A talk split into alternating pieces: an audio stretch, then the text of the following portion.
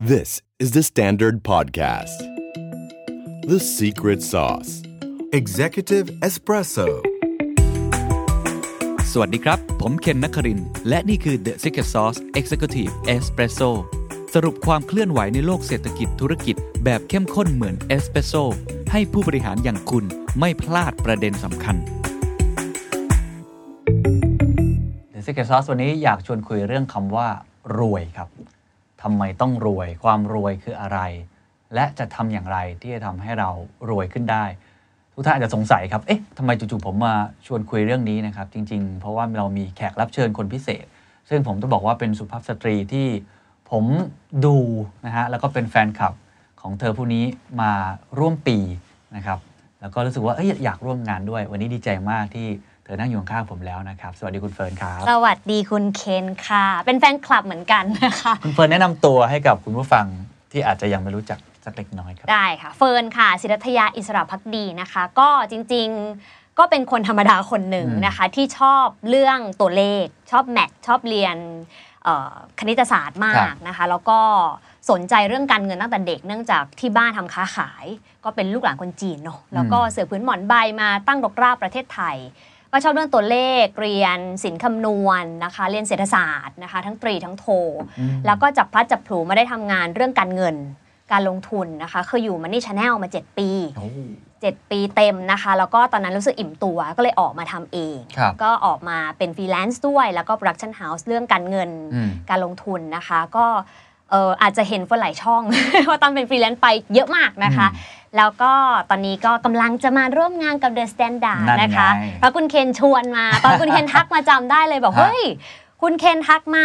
คำแรกที่เฟิร์นบอกไม่รู้จำได้หรือเปล่าว่าเฮ้ยเฟิร์นเป็นแฟนคลับอยู่นะคุณเคนเขาบอกเอ้ยโชคดีคที่ได้มาร่วมงานกันค่ะ ดีใจมากนะครับ ตอนนี้ที่ทำบริษัทอยู่แล้วก็ทำรายการอยู่คือผมเห็นคุณเฟิร์นจากช่องทางนั้นก็คือ Wealth Me Up ใช่ค่ะชื่อก็บอกแล้วว่าทำให้เรามีความมั่งคั่งมากขึ้นอือหือถ้าทุกท่านช่วงโควิดเนี่ยอืมอ่าได้ได้ดูนะ ผมเปิดคลิปดูหลายคนเนี่ยก็จะมีของคุณเฟิร์นที่เด่นมาก เพราะว่าเราสรุปข่าว ตอนนั้นทำทุกวันทำทุกวันเนื่องจากใช่ไหมครับว่าง โควิดนี่งานหายเกลี้ยงเลยนะคะฮะยกเว้นงานหน้าจอเนาะอ่าแต่งานหลังบ้านเนี่ยก็ยกเว้นออนไลน์ครัมีบบ้างแต่ว่าส่วนใหญ่ก็มีเวลาเพราะอืมต้องอยู่บ้านต้องล็อกดาวน์อืมก็เลยไลฟ์ทุกวันเลย เรื่องเศรษฐกิจการเงินการลงทุนจันทร์ครัร์บถึงศุกร์ค่ะอืมแล้วก็จริงๆ ก่อนหน้านี้นอกจากทำมันนี่ช n แนลก็เคยทำอยู่ TNN อืมใช่ไหมใช่ตอนเช้าเหมือนกันก็ทำค่ะเรื่องเศรษฐกิจเพราะฉะนั้นคลุกคลีอยู่ในวงเศรษฐกิจการลงทุนการเงินอยู่อืม ให้เราก่อนดีกว่ามา The Standard เนี่ยมาร่วมงานในฐานะอะไร อ่าค่ะ ก็มาเป็น host นะคะครับมาจัดรายการ Morning Wealth นี่ ยังไม่ยังไม่พ้นคำว่า wealthยังอยู่คุณเฟิร์นที่ต้องเวล Well เวลหน่อย เออนะคะ จริง ๆ แต่ก่อนจะใช้คำว่า smart ซะเยอะ รายการเฟิร์นจะเป็นแบบ smart money อืมอะไรอย่างเงี้ยนะคะ แต่หลัง ๆ เนี่ย คำมันจะเปลี่ยนไป wealth มากขึ้น จะไม่ได้เกี่ยวกับ money แล้วอืมไม่ได้เกี่ยวกับ smart แล้ว เพราะครับ wealth มันกว้างกว่านะคะทำรายการ Morning Wealth นะคะ ที่คุณเคนชวนมาเป็นรายการเศรษฐกิจแรกเนาะอืมของ The Standard นะคะ จันทร์ถึงศุกร์7โมงถึง8โมงเช้าติดตามกันได้นะคะ เพราะเฟิร์นจริง ๆ ตั้งใจแหละ เพราะว่ามาทำเฟิร์นก็ต้อง เอาจริงเทรดออฟก็หลายอย่างครับหนึ่งคือเรื่องเวลาก่อน เพราะว่าต้องตื่นเช้ามากนะ กับ 2 ก็คือต้องแลกกับงานบางอย่างที่หายไป แต่ว่ายินดีเนื่องจากว่าเชื่อว่า The Standard เนี่ยมีฐานแฟนที่กว้างครับแล้วก็ส่วนตัวที่เฟิร์นคุยกับเคนแต่ day one ว่าที่เลือกเนี่ยเพราะว่าเราเชื่อว่าถ้าเรื่องเงินเนี่ยถูกส่งสารไปได้ไกลได้กว้างเท่าไหร่ มันก็อืมจะเป็นประโยชน์กับคนได้ มากขึ้นเท่านั้นครับแล้วเฟิร์นเชื่อเชื่อมั่นใน The Standard โอ้ขอบนะคะคุณครับ เพราะฉะนั้นอยากให้ทุกท่านติดตามกันนะครับ เริ่มต้นวันที่ 2 พฤศจิกายนวันจันทร์ค่ะเป็นวันแรกนะครับอืมแล้วก็ช่วงนั้นเป็นช่วงเลือกตั้งสหรัฐพอดีใช่ก็คงจะมีเรื่องราวที่เข้มข้นนะครับ เป็นไงฮะพอได้ฟังคุณเฟิร์นแล้วรู้สึกว่าน้ำเสียงชาชานเนาะแล้วก็มีเสน่ห์มาก ผมเชื่อว่าแฟนๆ น่าจะ ยินดีต้อนรับคุณเฟิร์นขอบทุกๆคุคณนค่ะนะครัฝาบกเนื้อได้ฝากตัวด้วยค่ะ แล้วก็รายการเนี่ยจะเป็นรายการที่พูดถึงเศรษฐกิจการลงทุนนะครับอืมรวมทั้งเรื่องของ asset allocation ด้ใช่วยชื่อก็บอกแล้วเรื่อง wealth นะครับตื่นขึ้นมา7โมง พยายามจะย่อยข่าวที่จำเป็นทั้งอืม ต่างประเทศนะครับตลาดในประเทศไทยรวมทั้งทิปในการลงทุนต่างๆ ความเคลื่อนไหว มีการโฟนอินนักเศรษฐศาสตร์โฟนอินนักกลยุทธ์ หรืออาจจะ phone-in CEO ที่มีความเกี่ยวข้องกับข่าวนั้นๆด้วย รับรองว่าคุณเฟิร์นจะพยายามเล่าให้เข้าใจง่ายที่สุด ใช่ค่ะ รับรองว่าใช้ภาษาคนนะ ไม่ต้องปีนบันไดฟังค่ะ เพราะว่า pain หนึ่งของคนที่ไม่ติดตามเศรษฐกิจการเงินหรือไม่ลงทุนคคือไม่รู้เรื่อง อืมอืม แต่ไม่ต้องห่วงนะคะ ถ้ามีเฟิร์นอยู่เดี๋ยวจะย่อยให้ง่ายแน่นอน ครับ จะพยายามให้เต็มที่ค่ะ แน่นอนงั้นก็ฝากเนื้อฝากตัวคุณเฟิร์นให้กับแฟนๆ The Standard ด้วยนะครับขอบคุณค่ะ งั้นวันนี้เราคุยกันเรื่องนี้อ่า คำว่า wealth อ่าคำว่าอ่าใช้คำว่าไทย ใช้คำไทยคำว่ามั่งคั่งนี่มันอาจจะดู สวยไปเนอะสวยไปนิดนึงเออเพราะว่าทุกคนอยากรวยอืมแล้วคุณเฟิร์นจริงก็ได้ข่าวว่าจริงๆก็มี certificate้วยด้านนี้เรื่องที่ปรึกษาทางการเงินผมเข้าใจอืมถูกใช่ไหม จริงๆเฟิร์นอะเรียนมา อืมคือเขาเรียกว่าเป็น Certificate of Financial Planner ครับเขามี 6 โมดูลอืมเฟิร์นเรียนจบแล้วค่ะ แต่ยังไม่ได้สอบ โอเคเลยไม่กล้าบอกว่าตัวเอง Certified เพราะว่าไม่ได้ไปสอบฮะนะคะ เนื่องจากขออภัยงานเยอะมากจริง อ่าๆ ก็เลยอาจจะเป็นข้ออ้างที่ไม่ดีนักอย่าครับเอาแบบนะแต่ว่าไปเรียนได้ อ่าคนทั่วไปไปเรียนได้หมดเลยนะคะ ครับ ทางเอ่อผู้จัดเนี่ยเขาตั้งใจจัดเพื่อให้ที่ปรึกษาการเงินเนี่ย เอาหลักสูตรเนี้ยไปแนะนำคนที่อืมเป็นคนทั่วไป แต่เฟิร์นเชื่อว่าเราเอง ถ้าอยากรู้เรื่องการเงินก็ไปเรียนได้ แต่อาจครัจะบมีศัพท์เทคนิคนิดหน่อยอืมนะคะ เพราะฉะนั้นวันนี้เฟิร์นจะลองเล่าสิ่งที่ได้ร่ำเรียนมาอ่าประสบการณ์นะครับ แล้วก็อาจจะเป็นคนที่รวยแล้วก็ได้ก็เลยอ่าอยากจะมาลองนะครับให้คำแนะนำกับทุกท่านค่ะในเรื่องนี้ทำไมถึงคิดว่าทำไมต้องรวยคำว่ารวยความหมายของคุณเฟิร์นคืออือะมไรจริง ๆ เอาความหมายทั่วไปก่อนครับนะคะ ถ้าพูดถึงคนรวยเนี่ยอืมอะคุณเคนนึกถึงอะไรบ้าง ที่นิยามคนอืมรวยอะ คนรวยเอาแบบเอาแบบตรงๆเลยนะ เออ เอาแบบผิวๆก่อนไม่ต้องไปแบบโอ้โหคิดคำหมายที่มันยากก็ ก็คนที่มีเงินเยอะอ่าคนที่มีอิสระภาพจะใช้จ่ายอะไรก็ได้อืมคนที่ไม่ได้มานั่งปวดหัววันต่อวัน ว่าฉันจะเอาเงินเนี่ยมาจากไหนดีอ่าถูกต้องอาจจะมีเงินเก็บ มีเวลาไปเที่ยวรอบโลกอ่าอาจจะมีเวลาทำอะไรแบบนี้ ผมใช่ผมเข้าใจถูกไหมถูกต้องค่ะ นี่อ่าเป็นนิยามที่คนส่วนใหญ่คิดนะคะอืมแล้วก็ถูกต้องด้วยส่วนหนึ่งอืมนะคะ แต่ว่าเฟิร์นเองก็จะมองอีกมุมหนึ่งเดี๋ยวแชร์กันได้นะครัคะบประเด็นแรกที่คุณเคนพูดมาเลยก็คือ คนที่มีเงินเยอะอืมส่วนใหญ่เนี่ยเนื่องจากว่ามันเป็นตัวชี้วัดที่ง่าย การที่จะบอกว่าใครรวยไม่รวยเนี่ยเราจะบอกจากความสุขของเขา จะบอกจากความพอใจของเขามันวัดไม่ได้ครับมันเป็นนามธรรมอืมการวัดด้วยตัวเลข เช่น มหาเศรษฐีอันดับหนึ่งของโลกอืมคนไทยที่รวยที่สุดนะคะหรือคนที่มีสินทรัพย์เท่าไหร่จึงถูกนำมาใช้เสมออม CNBC ก็เคยทำสำรวจนะคะ คนสหรัฐบอกว่าจริง ๆ คนสหรัฐตีค่าความรวยเนี่ยคือรายได้ของเขาอืมต้องอยู่ที่1 0 0 0 0แสนดอลลาร์สหรัฐต่อปีอืมหรือประมาณปีละ 3 ล้านบาท อืมอันนี้คือของสหรัฐของสหรัฐนะคะ ก็ตีกลับมาบ้านเราจะดูเยอะแต่ว่าค่าครองชีพก็สูงกว่า อันนี้คือวัดจากฝั่งรายได้อืมอืมอันนั้นคือส่วนหนึ่ง ส่วนที่ 2 คือวัดจากฝั่งสินทรัพย์ครับอันนี้ง่ายมากเลย เพราะว่าเราจะได้ยินคำว่า millionaire อืม billionaire อืมใช่ไหมคะก็คือคนที่มี 1 ล้านเหรียญรวยแล้วครับอ่าคนที่มี 1,000 ล้านเหรียญเนี่ยก็เป็นโอ้โหอภิมหาเศรษฐีแบบนี้เป็นต้นนะคะ แต่อย่างไรก็ตามสองคำนี้เฟิร์นเชื่อว่าเป็นคำที่วัดง่ายอืมแต่จับต้องยากเหมือนกันอืม หมายความว่ายังไง เราจะรู้ได้ไงว่าคนที่มีรายได้ปีละ 3 ล้านเขารวยจริง ถ้าเขาใช้จ่ายปีละ2ล้าน9แสนบาท อืมก็ไม่มีเงินเหลือ เออ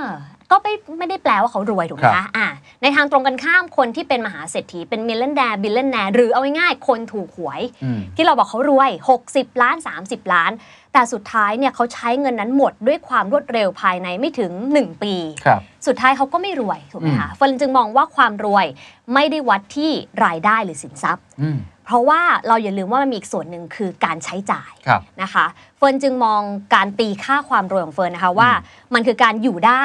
โดยไม่ต้องใช้แรงทำเงินอืมคืออยู่ได้โดยไม่ต้องทำงานอืมอ่าก็แปลว่าอะไรแปลว่าเรามีรายได้ จากสินทรัพย์อะค่ะเขาเรียกว่าเป็น passive income ครับนะคะ พอที่จะประคองชีวิตเราได้ เช่นสมมติเราลงทุนอืมมีเงินปันผลอ่าเรา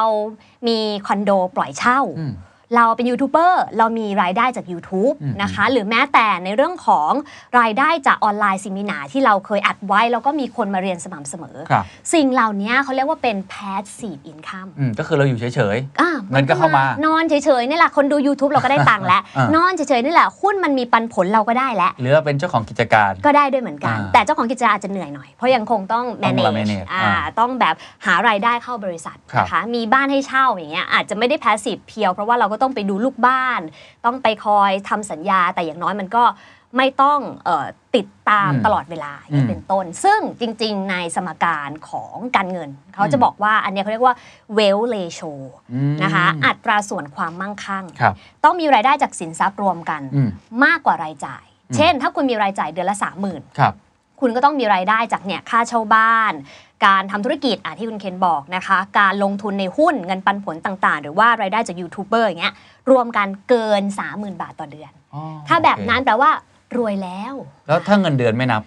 ไม่นับเพราะคุณยังทำงาน อะไรที่อ่าเป็นงานที่ใช้แรงงานของอ่าคุณใช้แรงทำเงินอยู่เนี่ยอ๋อไม่นับ เพราะอย่างนั้นแปลว่าเราไม่รวย เรายังต้องใช้แรงแลกมันมาอ๋อนี่คือความหมายของคุณเฟิร์นเองหรือเปล่า ของคุณเฟิร์นเอง ที่เฟิร์นเชื่อแบบนั้น เพราะว่าโอเค แต่คำนี้แหละ ถ้าฝรั่งเขาจะเรียกกันว่าเป็นอิสรภาพทางการเงินอ่า financial freedom อ่าอ่าอ่าโอเคเพราะว่าอยู่เฉยๆ ก็ไม่ต้องทำเออก็มีเงินใช้โดยไม่ต้องทำงาน แต่ไม่ได้บอกว่าไม่ให้ทำงานนะคะอืมคะอืมอืมเพราะอย่างที่คุณเคนเคยคุยกับหลายคนใน Secret Sauce เนี่ยแหละเฟิร์นก็ฟังนะคะ ถ้าสังเกตคนรวยทุกคนชอบทำงาน อ่าถูกไม่ได้บอกว่าเขทำงานว่าเพื่อ passion แล้วใช่ทำงานเพื่ออยากสร้าง impact กับสังคม ถูกต้องไม่ได้ทำงานเพราะอยากรวยแล้วมันเลยจุดนั้นมาแล้วเพราะเขารวยเกินกว่าที่อืมจะต้องทำงานเพื่อเงินแล้วอืมค่ะอืมเพราะฉะนั้นแต่ละท่านลองสำรวจตัวเองครับอืมผมขออนุญาตนะ ผมเท่าที่ดูนะ อยู่ได้โดยไม่ต้องใช้แรงทำเงินเนี่ยผมยังเป็นคนจนอยู่ไอ้ที่พูดมาทั้งหมดนี่ไม่น่าพอ เดี๋ยวค่อยๆเติเดี๋มยวค่ได้อยๆเติมอ่าค่อยๆไม่เป็นเติมไรค่ะเพราะเรายังยังมีเวใช้ลาแรงทำเงินผมยังไถได้อยู่ในทุกวันนี้แต่เป็นความหมายที่ดี เพราะว่าเอ่อถ้าเกิดวัดแค่รายได้อืมหรือวัดแค่สินทรัพย์ที่เรามีอยู่เนี่ยอือฮึนะครับมันเป็นรายได้ที่ไม่ได้เข้ามาอย่างต่อเนื่องใช่บางครั้งอือฮึแล้วก็บางทีเราก็ลืมคิดถึงรายจ่ายด้วยอืมแต่ว่านิยามของคุณเฟิร์นพยายามจะบอกว่าจริง ๆ แล้วอ่าการที่เราจะเป็นคนรวยได้จริง ๆ มันไม่ได้ยากขนาดนั้นค่ะไม่ต้องเป็นต้องมิน millionaire billionaire แค่นอนอยู่ที่บ้านแล้วมีเงินเข้ามาในกระเป๋าอืมให้โดยพอใช้ใช้เครื่องมือทางการเงินอ่าซึ่งนั่นต้องเป็นการลงทุนแน่ ๆ เลยทำอะไรอย่างนี้ขึ้นมา ก็จะถือว่าตัวเองเนี่ยอย่างน้อยมีอิสรภาพทางการเงินค่ะรวยแล้ว ถูกต้องอ๋ออ่าโอเค นั่นก็เลยเป็นประเด็นเป็นความหมายที่ดีใช่ว่าถ้าอยากรวยนะคะรวยก็คือรายได้จากสินทรัพย์ต้อง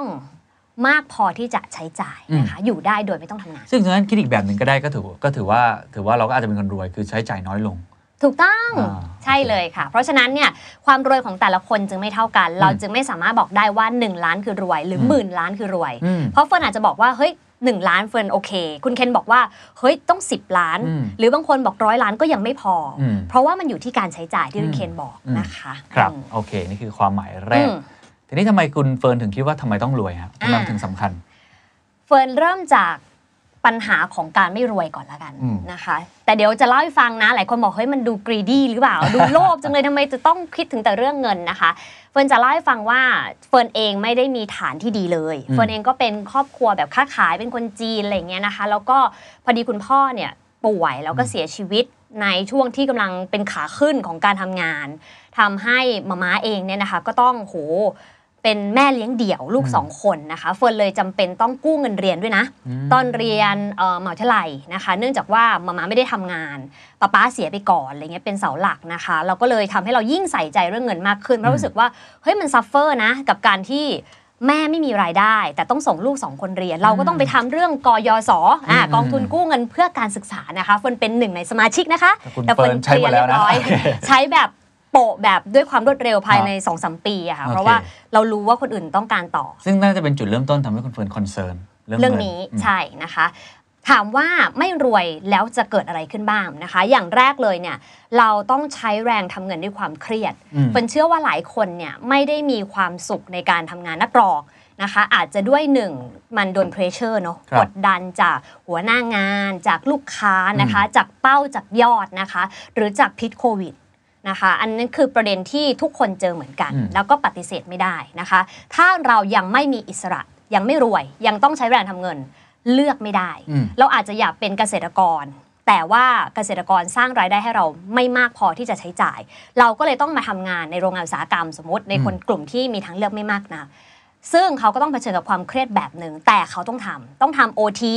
ทำงานวันหนึ่ง18 ชั่วโมงเสาร์อาทิตย์ก็ต้องทำอย่างเงี้ยเป็นต้นนะคะก็จะเครียดใช่อืมก็คืออาจจะไม่มั่นคงครับไม่มั่นคงก็คือเขาเขาเรียกว่าเป็นความมั่นคงทางจิตใจนะอืมไม่ใช่ความมั่นคงทางร่างกายอย่างเดียว หมายความว่าอย่างโควิดเนี่ยชัดนะคะถ้าใครเนี่ยไม่มีเงินเก็บมากพอ หรือไม่มีแคช ในบัญชี 3-6 เดือน วันหนึ่งที่เจ้านายบอกว่าขอลดเงินเดือนอืมวันหนึ่งที่เจ้านายบอกว่าอีก 3 เดือนไม่เจอกันนะอืมวันหนึ่งที่เจ้านายบอกว่าเฮ้ยโอทีที่เคยได้ไม่ได้แล้ว แล้วเจ้านายก็มาบอกว่าเพื่อนของคุณอะไม่ได้ทำต่อแล้วนะอืมวันนั้นเราจะไม่มีความมั่นคงในจิตใจเลย เพราะเรารู้ว่าถ้าเราขาดเงินเดือน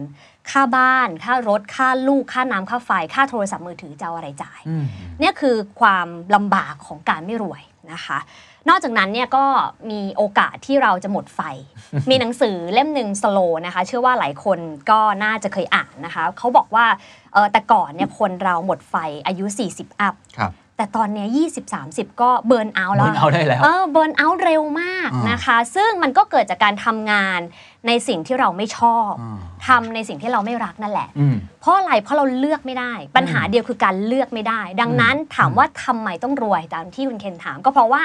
รวยมันทำให้เรามีอิสระอืมอิสระเนี่ยแต่ก่อนคำหนึ่งที่คิดมากคือ financial freedom อิสระภาพทางการเงินครับคนก็ชอบคิดว่า อ๋อ ก็แปลว่าไม่ต้องทำอะไรเลย อยู่เฉยๆเดี๋ยวเงินมาเองนะคะ นี่คืออิสระแล้วคำตอบคือใช่ส่วนหนึ่ง ถ้าเราเลือกจะอยู่เฉยๆแต่ financial freedom ในมุมของเฟิร์นเนี่ยคำว่าอิสระแปลว่าเรามีโอกาสเลือกอืม ซึ่งเราจะเลือกทำงานก็ได้อืมถูกเราจะเลือกไม่ทำงานก็ได้ถูกแต่เราเลือกได้ว่าเราจะทำงาน A ที่เรารักเงินเดือนน้อย และเป็นการกุศล หรือทำงาน B ที่เครียดมากอืมหนักมากแต่เงินเยอะ เพราะว่าต้องเอามาใช้หนี้อืมนี่คือคำความสำคัญของคำว่ารวยอะค่ะอืมว่ารวยคืออิสระ และอิสระทำให้เราเลือกได้ ทั้งเลือกในการใช้ชีวิต ใช้ชีวิตให้มีความหมายหรือใช้ชีวิตไปวันๆอืม ใช้เวลาใช้เวลากับไปสิ่งที่มีคุณค่า หรือใช้เวลาเพื่อสร้างมูลค่าคือสร้างตัวเลขในบัญชีครับหรือใช้เงินไปกับสิ่งที่เราคิดว่า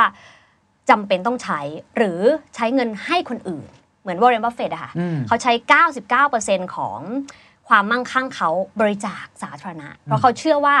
นี่คือสิ่งที่เขาต้องการ หลายคนก็บอกว่า เอามันเป็นเรื่องของภาษี blah blah blah นะคะแต่เฟิร์นเชื่อว่าถ้าเขามีใจจะให้ แค่เนี่ยเขาก็แบบ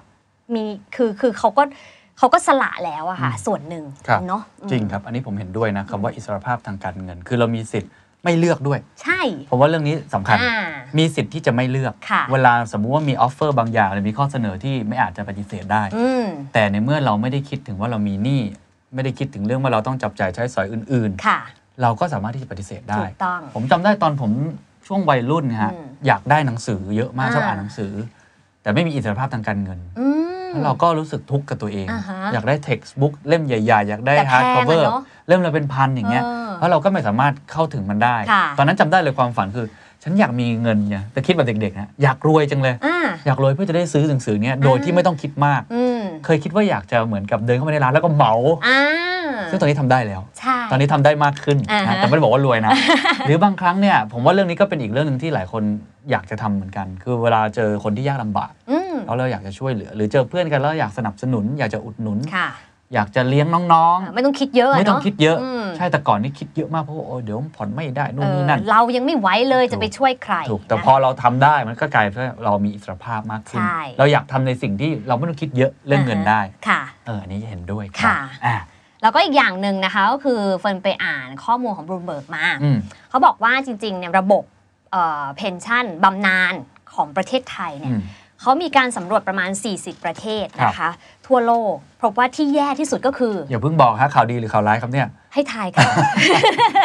แย่ที่สุดก็คือตั้งแต่ตั้งแต่ประเทศไทยอืมอืมผมเคยเห็นอยู่อืมอันวัดเนี้จากยอะไรครับเนี่ย เขาวัดจากหลายข้อมูลนะคะหนึ่งก็คือเรื่องของสวัสดิการภาครัฐอืมนะคะสองก็คือเงินออมของคนในประเทศนะคะแล้วก็มีมิติอื่น เช่นเอ่อต้องยอมรับว่าบ้านเราเนี่ยบริษัท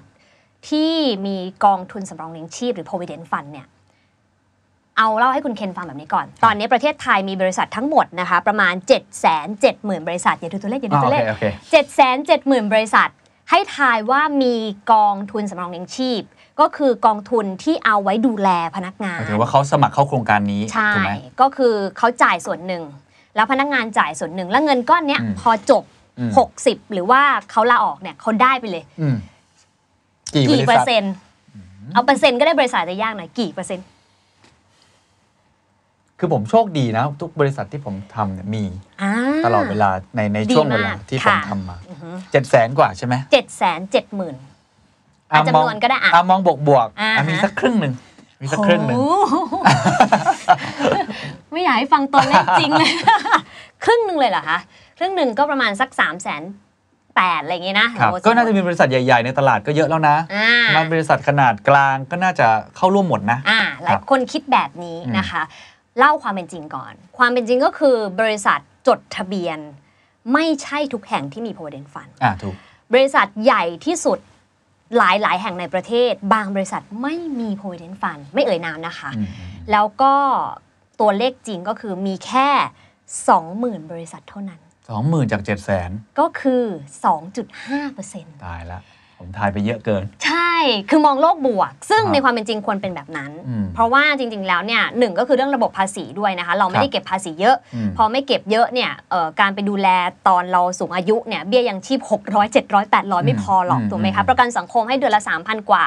มากสุด 7,000 กว่า จะอยู่ไหวไหมอย่างเงี้ยอืมเป็นต้นนะคะ ดังนั้นเนี่ยเอ่อวิจัยนี้ก็เลยบอกว่าในความเป็นจริงคนจำนวนไม่น้อย โดยเฉพาะประเทศที่มีแรงค์ต่ำๆอย่างไทยจำเป็นต้องทำสองอย่าง ซึ่งเลือกไม่ได้อืมหนึ่งก็คือจะต้องทำงานนานขึ้น 60 เกษียณไม่ได้อ่ากับ 2 ก็คือจะต้องลดคุณภาพชีวิตลง หลังเกษียณ หมายถึงว่าความสุขสบายที่เราอยากจะน้อยจะได้ตอนที่เราเกษียณแล้ว อยากจะน้จะอยลงเที่ยวรอบโลกอ่าก็อาจจะต้องลดลงถูกต้องก็ตรงไปตรงมาอืมแต่ผมผมย้อนกลับไปนิดนึงว่า ไอ้สองสองหมื่นสองหมื่นบริษัทสองหมื่นบริษัท อันนี้ก็ไม่ได้บอกด้วยว่าคนที่อยู่ในบริษัทนั้นเข้าร่วมทั้งหมดด้วย อ่าใช่ถูกไหมเพเพราะราะว่าบางคนก็สามสมัครใจ ใช่ใช่ไหมแล้วปัญหาหนึ่งเฟิร์นเพึ่งพอดีเฟิร์นแชร์เรื่องเนี้ยใน Facebook ของ Wealth Me Up นะคะ แล้วก็ใน Facebook ส่วนตัวมีน้องคนหนึ่งอยู่ในบริษัทยักษ์ใหญ่ของญี่ปุ่นอืมอ่าที่มาตั้งฐานในไทยเนี่ยบอกว่าเขาทำ HR แล้วมีพนักงานปฏิบัติการจำนวนมาก ต้องการจะออกจาก provident fund ในช่วงโควิด เนื่องจากเขามองว่าถ้าออกเขาจะได้เงินอ๋อแล้วมันกลายเป็นว่าเขาบอกไม่รู้จะจูงใจยังไง ให้เขาเห็นว่าอย่ามองผลระยะสั้นจากอืมการได้เงินก้อนอืมแล้วไปลืมว่าเดี๋ยวแก่คุณจะไม่มีกินนะอืมอืมแต่ว่าเขาบอกว่ายากมากเลย เพราะปัจจุบันเนี้ยทุกคนขอเฉพาะหน้าก่อนอืมเอาให้อยู่รอดก่อน เนื่องจากโดนตัดพวกสวัสดิการ OT ต่างๆ ไปอืมซึ่งนี่ก็ต้องเข้าใจเขานะอืมบางทีเป็นเงื่อนไขชีวิตที่เขาค่ะ เขาขอใช้ชีวิตอยู่วันในนี้ช่วงนี้ให้ได้ก่อนอ่าใช่ไหมเดือนชนเดือนวันชนวันค่ะเอาตัวรอดให้ได้ก่อนถูกแต่ว่าต้องถ้ามีน้องๆฟังอยู่ผมก็อยากจะพูดเรื่องนี้เหมือนกันอือฮึเรื่องกองทุนสำรองเลี้ยงชีพถ้าบริษัทคุณใจดีนะครับอยู่ใน 20,000กว่าบริษัทเนี่ยซึ่งผมโชคดีผมผ่านมามีหมดเนี่ยอืมอยากให้สมัครเลย ถูกต้องและควรใช้เต็มครับสิทธิ์ อ่าถูก คือตอนเนี้ยนะคะกองทุนสำรองเลี้ยงชีพเนี่ยเขาจะมีแต่ก่อนเนี่ยคือนายจ้างสมทบเท่าไหร่ ลูกจ้างสมทบได้สูงสุดเท่านั้น เช่น นายจ้าง 5%ลูกจ้างก็ได้แค่ 5จำเป็น 10 15 ไม่ได้ แต่ปัจจุบันเนี่ยนายจ้างสมทบเท่าไหร่ ลูกจ้างสมทบได้เต็ม 15%อืม นั่นคือเงินเดือนเราจะถูกหักไป 15%แต่มันเป็นเงินเราค่ะครับไม่ต้องห่วงเราไม่ได้ใช้วันนี้ แต่มันจะถูกสะสมไปจนวันที่เราเกษียณอืมเราจะมีเงินก้อนใหญ่มาก แล้วก็จะทำให้เรารู้สึกว่าดีจังที่เราแบบ อดทนรวยอะอืมคนชอบใช้คำเนี้ยอดทนรวยคือความรวยต้องอดทนนะ มันไม่ได้เป็นโชคืออย่าบอกว่าการซื้อลอตเตอรี่เนี่ยมันคือความรวย เพราะครับคนเชื่อว่าสุดท้ายคุณจะไม่รวยครับเพราะเงินที่ได้มาเร็วสุดท้ายมันจะไปเร็วอืมแต่อย่างเนี้ยนะคะก็คือคุณใช้เต็มสิทธิ์ไปเลย 15%แล้วก็เลือกโดยเฉพาะน้องๆ ถ้าคุณเคนบอกว่าส่วนใหญ่เป็นน้องๆเนี่ยก็ควรจะลงทุนในสินทรัพย์ที่ กระจายความเสี่ยงไปยังต่างประเทศมากขึ้นอืมเช่นอืมหุ้นต่างประเทศ เพราะว่ามีโอกาสได้ผลตอบแทนที่ดีในอนาคตในครับระยะยาว ครับอืมอะเราพูดกันแล้วว่าความหมายของคำว่ารวยในความหมายของคุณเฟิร์นคืออะไร แล้วก็ค่ะทำไมเราถึงต้องรวยอืมทีนี้มาถึงพอยต์สำคัญครับทำไงดีครับ อยากรวยแล้วครับอยากทำยัรงไงวยดีอยากรวยต้องเปลี่ยนวิธีคิดเคยได้ยินคำนี้ไหมคะฮะฮะฮะคือประเด็นเลยอะค่ะ คืออย่าคิดว่าความรวยเนี่ยเป็นของที่ผิดนะอืม เฟิร์นเจอคนจำนวนมากที่เขาก้าวข้ามผ่าน mindset ไม่ได้เนี่ยนะคะ เพราะว่าเขาคิดว่าหนึ่งรวยต้องโลภอืมอืมรวยต้องไปโกงเข้ามา หรือไม่รวยเนี่ยก็จำเป็นต้องแบบเป็นคนที่ชอบเอาเปรียบคนนะอืมเห็นแก่ตัวอะไรอย่างเงี้ยนะคะ หรือว่าเป็นคนที่มีโชค มีดวงมีโอกาสมากกว่าคนอื่น เฟิร์นเองเนี่ยอยากเอาตัวเองเป็นตัวอย่าง เฟิร์นเองก็เป็นคนที่ธรรมดามากนะคะ เมื่อวันก่อนเพิ่งไปบ้านมามาแล้วก็ไปมามาไปลื้อสมุดพกเก่าๆเพิ่งรู้ว่าตัวเองเคยเรียนได้เกรดแบบ 1.3อะไรอย่างเงี้ย คือคิดว่าตัวเองเป็นคนเรียนดี เป็นคนขี้ลืมไงลืม เคยลืมว่าตัวเอง เออได้เรียนได้เกรดแย่มากเลยอะไรเงี้ยตอนมต้นอะไรอย่างเงี้ยแล้วค่อยมาแบบ แย่จริงฮะแล้วมาม่าก็เลยเล่าว่าหนูจำไม่ได้เหรอตอนป๊าป๊าป่วยหนักเนี่ยหนูเนี่ยต้องนั่งรถเมย์ไปสอบซ่อมหนูโอ้โหจำไม่ได้เลยคือคือเราเป็นคนขี้ลืมอืม อาจจะเป็นข้อดีก็ได้ ลืมสิ่งไม่ดีออกไปหมดเลยอะไรอย่างเงี้ยโอเค ดังนั้นเนี่ย ลืมสิ่งนี้ไปก่อน คือความรวยกับความดีคนละเรื่องกันนะคะ คือการเป็นคนรวยเนี่ยก็ต้องเป็นคนดีได้นะคะ อย่างเช่น รวยเนี่ยเป็นเรื่องสาธารณะ ไม่ใช่เป็นเรื่องปัจเจก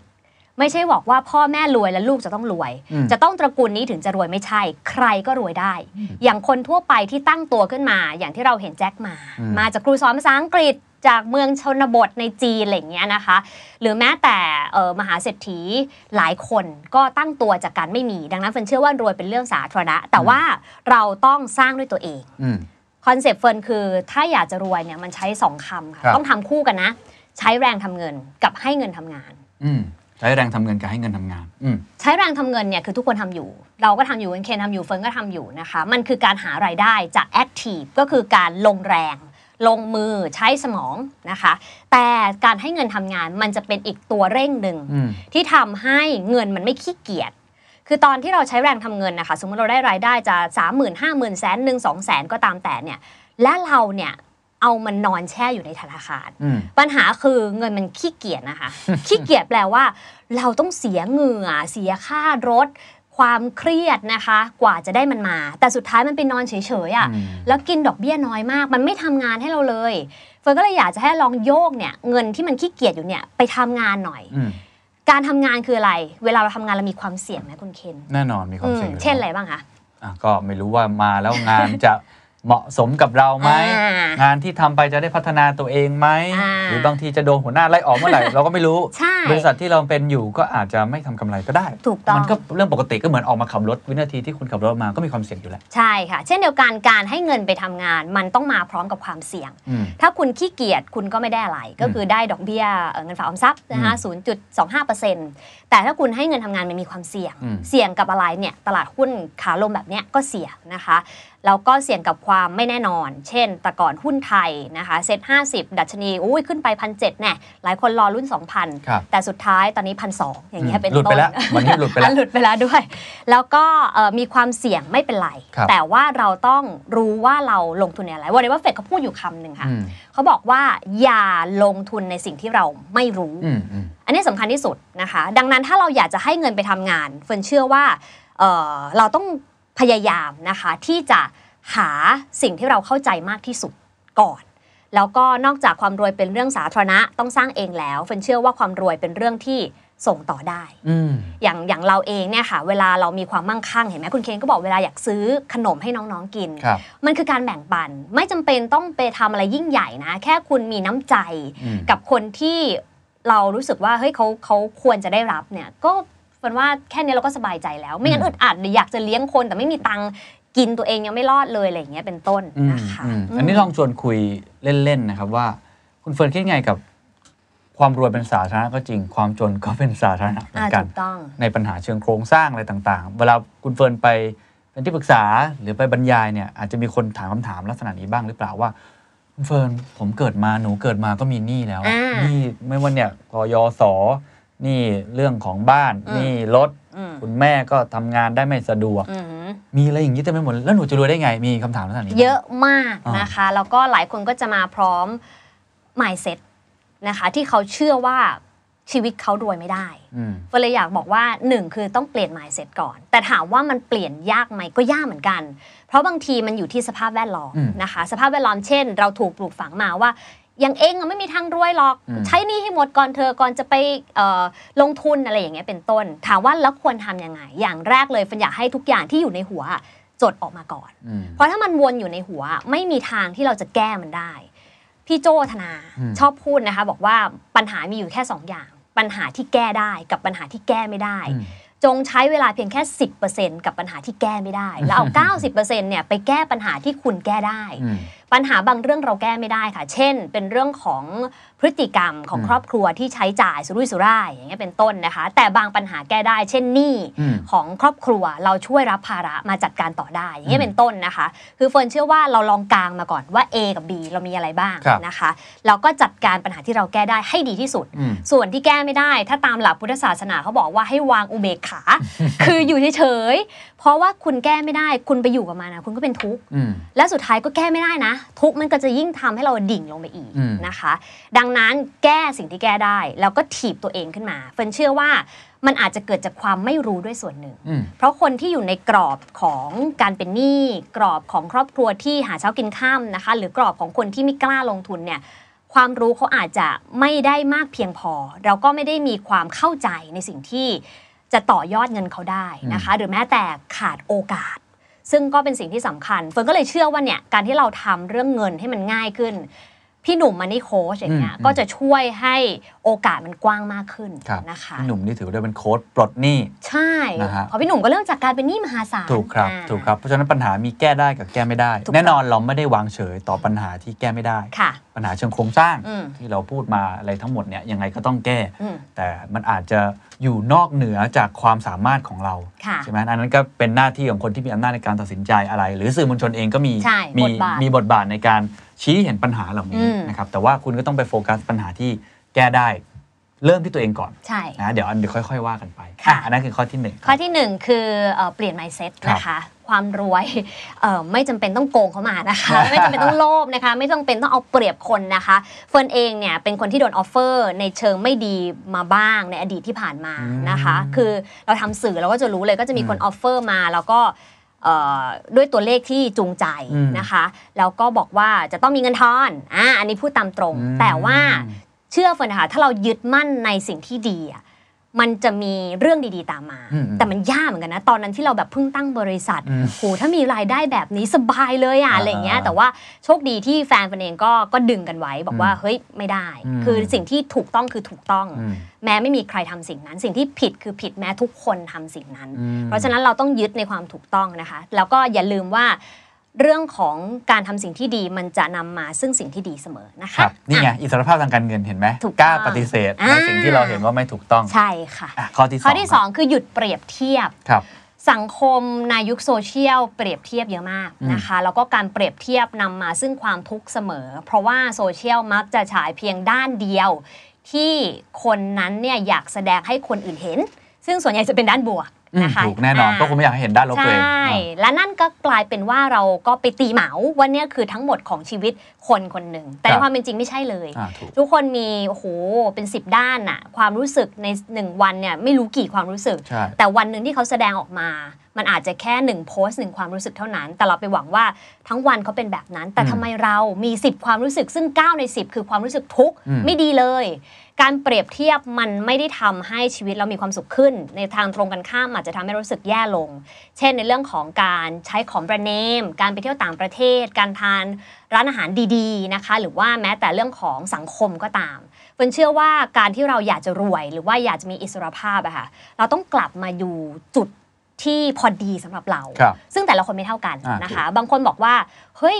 เรามีความสุขในการอยู่ทานข้าวที่บ้านอืมเราก็จบที่นั่นก็ได้อืมไม่จำเป็นต้องพยายามเฮละโลกันไปกินร้านอาหารอืมเพื่อถ่ายรูปกันอย่างเงี้ยเป็นต้นอืมและอีกอย่างหนึ่งที่ชัดมากก็คือมี research ต่างประเทศเยอะมากเฟิร์นชอบอ่าน research นะคะแล้วก็จะพบว่าอืมเวลามีคนถามเพื่อนกัน สมมติครับเป็นเพื่อนกันเนาะถามคุณเคนว่าคุณเคนคุณเคนเป็นเพื่อนกับคุณเฟิร์นเนี่ย สมมติคุณเคนเนี่ย มีบริษัท A นะคะให้รายได้คุณเคนหกหมื่นบาทอืมแล้วคุณเฟิร์นได้สี่หมื่นบาทอืมกับบริษัท B ให้รายได้คุณเคนแปดหมื่นบาทอืมแต่คุณเฟิร์นได้หนึ่งแสนบาท คุณเคนอยากทำบริษัทไหนอืมเอเออะถ้าเป็นผมนะเออผมก็ต้องเลือกแบบสองแปดหมื่นนะเออผมไม่ได้ผมไม่ได้คิดอะไรมากอ่าใช่ไหมแต่ผมเคยอ่านผลสำรวจแล้ว เยอะมาก เยเยอะมากที่คนจะมีความสุข เมื่อเรามีเงินเดือนมากกว่าเพื่อนถูกถูกไหมฮะแม้ว่าจะได้เงินเดือนน้อยกว่าอีกที่หนึ่งก็ตามไม่น่าเชื่อเนอะอืมซึ่งเอาจริง ๆ ทุก paper confirm เป็นแบบนี้หมดอืมนะคะ นั่นคือการใช้ชีวิตแบบเปรียบเทียบมาโดยตลอดครับนะคะแล้วสุดท้ายเนี่ยมันก็เลยทำให้อ้าวเราไม่ได้ในสิ่งที่ควรจะเป็นเหรอ เพราะว่าเราไปเปรียบเทียบกับคนอื่น ใช่ กลายเป็นว่าทั้งคู่ได้แย่เหมือนกันหมดเลยอ่านะคะดังนั้นอย่าเปรียบเทียบ อย่าเปรียบเทียบครันะบอันนี้สำคัญนะคะนั่นคือข้อ2ครับอืม ข้อที่สามข้อที่ 3 คืออันนี้สำคัญกว่า คือหาจุดรวยของตัวเองให้เจอออืมจุดรวยของแต่ละคนไม่เท่ากันนะคะ เช่นสมมติเอ่อถามว่าเท่าไหร่รวยล่ะอืมก็คือพอเท่าไหร่ก็เท่านั้นแหละอืมเช่นสมมุติเราคิดว่าส่วนใหญ่เฟิร์นชอบตั้งเป้าเกษียณนะคะ เนื่องจากว่าเฟิร์นเชื่อว่าคนส่วนประมาณ 80%น่ะก็ยังต้องทำงานครับมีน้อยมากที่รู้สึกว่าไม่อยากทำงานแล้วอะไรเงี้ยนะคะ ดังนั้นเรา assume ว่าเราทำงานไปจนถึงอายุ 60อืมทีนี้ สมัยเนี้ยอายุมันยืนขึ้นนะคะ ถ้าเป็นผู้หญิงนี่ยังต้องบวกผู้ชายเนี่ยนะผู้หญิงเนี่ย concept หนึ่งคือแก่ง่ายตายช้า อันนี้แบบเจ็บมากแต่จริงอะไรเงี้ยนะแต่ยังสวยอยู่ยังสวยอยู่เออสวยอยู่แก่ง่ายแต่ช้า ดังนั้นเนี่ยมันเลยต้องใช้เงินเยอะกว่า แล้วก็ต้องแบบบำรุงอะไรอย่างเงี้ยคือผู้ชายเนี่ยดีเอาตรงๆนะ ผู้ชายเนี่ยมีข้อได้เปรียบเยอะหนึ่งก็คือไม่ค่อยแบบ ยิ่งเอายิ่งอายุเยอะยิ่งดูภูมิฐานนะอืมแต่ผู้หญิงเนี่ยยิ่งอายุเยอะป้าอะไรอย่างเงี้ยมันเจ็บมากนะ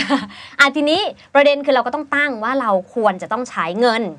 สำหรับวัยเกษียณของเราเท่าไหร่อืมที่เราจะอยู่ได้แบบสบายๆ เพราะเกษียณเป็นเงินก้อนใหญ่ที่สุดที่เราต้องใช้อืมเนื่องจากว่าในระหว่างทางเนี่ยถ้าเราไม่เก็บเลยเนี่ยนะคะสุดท้ายเกษียณลำบาก ใช่ สมมติแอดซูมว่า 30,000 บาท แอดซูมนะคะ30,000 บาทต่อเดือนนะคะ แปลว่าปีหนึ่งเนี่ยเราก็คือตีวันละพันบาทอืมกลมๆนะคะอืมสำหรับคนที่อยู่ในเมืองแล้วกันเนมแต่ตอนนี้พอนะอนาคตไม่แน่ใจพอหรือเปล่าเอ่อถ้า 1 ปีก็เท่ากับ 3 6 0 0 0 0 บาทครับนะคะ ถ้าเราใช้อายุใช้ชีวิตหลังเกษียณ 10เอ่อ20 ปีก็คือถึง 80 ปี 60 ถึง 80 เนี่ย ก็เท่ากับว่าเราจะต้องใช้เงินทั้งหมด 7 ล้าน2แสนบาทอ๋อ ฟังแล้วมันเยอะเหลือเกิหนรือมันนะเยอะเหลือเกิน แต่ประเด็นคือหลายคนบอกอยากจะเกษียณเร็วกว่านั้นอืมอุ้ย40ไม่อยากทำงานแล้ว ซึ่งเป็นตัวเลขแบบ magic number นะเฟิร์นเองก็เคยคิดว่าจะรีทายตอนอืม40 แต่แต่ก็เชื่อว่าพอ 40 เราก็จะอยากทำอย่างอื่นต่ออืมอะไรอย่างเงี้ยนะคะ ถ้าเราอยากเกษียณ 40 อย่างเงี้ยเราก็ต้องมีเงิน 14 ล้าน5แสนบาทอย่างตั้นี้งเป็แต่นอาต้ยุนสี่สิบตั้งแต่อายุ40 40 ปุ๊บมี14ล้านอะสบาย โอเคหรืออีกในหนึ่งคือหา passive income อ่า ให้ได้เดือนละ 30,000 บาท โอ้โห แต่อย่างที่บอกอันนี้คือ 30,000 บาท ถ้าคุณคิดว่าคุณอยู่ต่างจังหวัดอ่าอืมหรือไม่ก็อาจจะดีขึ้นอืม เอออยู่ในพื้นที่ที่ปลูกผักกินเองได้อะไรเงี้ยนะคะ ใช้ชีวิตกับครอบครัวใหญ่มันก็จะประหยัดลง อืมซึ่งตัวเลขเนี้ย คือจุดรวยของแต่ละคนที่ครับไม่เท่ากัน ครับอันนี้เฟิร์นแค่ยกตัวอย่าง ถ้าอยากรู้ว่าตัวเองคือเท่าไหร่ คิดคำนวณตั้งแต่วันนี้ อืม เพราะหลายคนไม่เคยคิด อืม เฟิร์นเคยคิดแบบ over มากเลยนะ แล้วก็เคยทำเคสนะคะ มีตอนนั้นทำรายการแล้วก็ให้เด็กๆเอ่อคนดูทางบ้านเนี่ยส่งแผนมานะคะ อืม เคสเฟิร์นเนี่ยเวอร์มากคือแบบ5 60ล้าน ตอนอายุยังไม่ 30 เลยอะ่ะ คือเราคิดไปไกลไงเราคิดว่าเออเราจะต้องเที่ยวรอบโลกทุก เที่ยวทุกเดือนอะไรอย่างเงี้ยเป็นต้นนะคะ แล้วก็มีคน over กับเฟิร์นอีกก็คือ เขาอยากมีเงินเดือนละแสนอืมตอนนั้นเขาอายุ20 กว่านะคะ แล้วก็เอ่อสุดท้ายเขาต้องมีเงินตอนเกษียณเนี่ย100ล้านบาทโอ้โหแต่ข้อได้เปรียบของเขาคือเวลา ตอนนั้นเขาอยู่แค่ 20 กว่า คือยังไม่ได้ทำงานอืมเชื่อไหมว่าวางแผนกันนี้เขาสุดท้ายเขาทำได้นะคะ ถึงวันนี้เขาทำได้ เออยังไม่รู้เพราะยังไม่ถึงอ๋อ เพราะยังไม่ 60 แต่ว่าถ้าลองวางแผนและคิดกลับไปให้เขาอะ100 ล้านในวัย 60 ปีอะเขาทำได้ อืมจากการเก็บเงินเดือนหนึ่งเริ่มจากหลักพัน อืม แล้วพอเงินเดือนเพิ่มขึ้นก็เป็นหลักหมื่น แล้วก็หลาย ๆ หมื่นแบบนี้อืมเป็นต้นด้วยการลงทุนอืม อ่างั้นต้องหาจุดรวยของตัวเองให้เติมหาจุดรวยให้เจอก่อเมื่อนกี้เมื่อกี้ยังเรายังไม่นับนะเราอาจจะตายช้ากว่านั้นก็ได้นะ เออถูกเราจะอายุยืน55ปี เราคงไม่อยากรวยเอ้ยไม่อยากแก่แล้วก็ยังไม่รวยด้วย อ่าเขาถึงบอกว่าความเศร้าคือเอ่อตายแล้วใช้เงินไม่หมด อืม แต่ที่น่าสลดคือเงินหมดแต่ยังดัไม่นไม่ตาตายยโอเคโอ้ยพูดเราเศร้าจังเลยเหมือนกับที่หลายคนนักวิเคราะห์ก็บอกว่าสังคมผู้สูงอายุไทยเนี่ยน่าเป็นห่วง น่าเป็นห่วง อือฮึ เพราะว่าเราแก่ก่อนรวยใช่อ่าอันค่ะ นี้ก็เป็นอีกมุมคิดหนึ่งเพราะฉะนั้นต้องหาจุดรวยของตัวเองอืม ลองคิดย้อนกลับมานะครับว่าต้องเริ่มเก็บเงินเท่าไหร่ตั้งแต่วันนี้ค่ะ นะ อันนี้ไม่คิดเงินเฟ้อด้วยนะอืมจริงขู่ไว้อีก จริง แล้วนี่ยังไม่คิดเรื่องผ่อนบ้านผ่อนรถผ่อนอะไรเต็มไปหมดเนาะใช่รับค่ะอะทีนี้พอเราหาจุดรวยแล้วสุดท้าย ถ้าอยากรวยจริง ๆ นะคะ ก็ต้องครับ keep on track อืมคือเราเหมือนเวลาเราเดินทางค่ะ สมมุติเรารู้ว่าเราเป้าหมายคือเชียงใหม่คำถามคือตอนนี้เราอยู่ไหนอืมเพราะการเดินทางจะไม่เหมือนกัน ถ้าเราอยู่สุไหงโกลก การเดินทางจะแบบหนึ่งอืมถ้าเราอยู่เชียงราย การเดินทางจะแบบหนึ่งอืมถ้าเราอยู่กรุงเทพมหานคร การเดินทางก็จะแบบหนึ่ง ดังนั้นสิ่งสำคัญคือเรารู้จุดรวยคือรู้เป้าหมายแล้ว ต้องกลับมาดูว่าตอนเนี้ยเราอยู่ที่ไหน ครับ หลังจากนั้นต้องดูว่าเราเองเนี่ยมีเวลาเท่าไหร่ อืม เช่นถ้าเราบอกว่าไปเชียงใหม่ จากกรุงเทพไปเชียงใหม่ มีเวลาให้แค่ 2 ชั่วโมง อืม วิธีทางเดียวที่ไปได้คือ อืม ก็ต้องเครื่องบิน ใช่ แต่ถ้าเรามีเวลา 3 วันอืม มันมีหลายวิธีถูกไหมคะ ถูกครับ ขับรถก็ได้ อืม นั่งรถบัสก็ได้ เครื่องบินก็ได้ อืม อ่า เพราะฉะนั้นเนี่ยวิธีการมันบอกอะไร พอเรารู้เป้าหมายเรารู้ตัวเองตอนนี้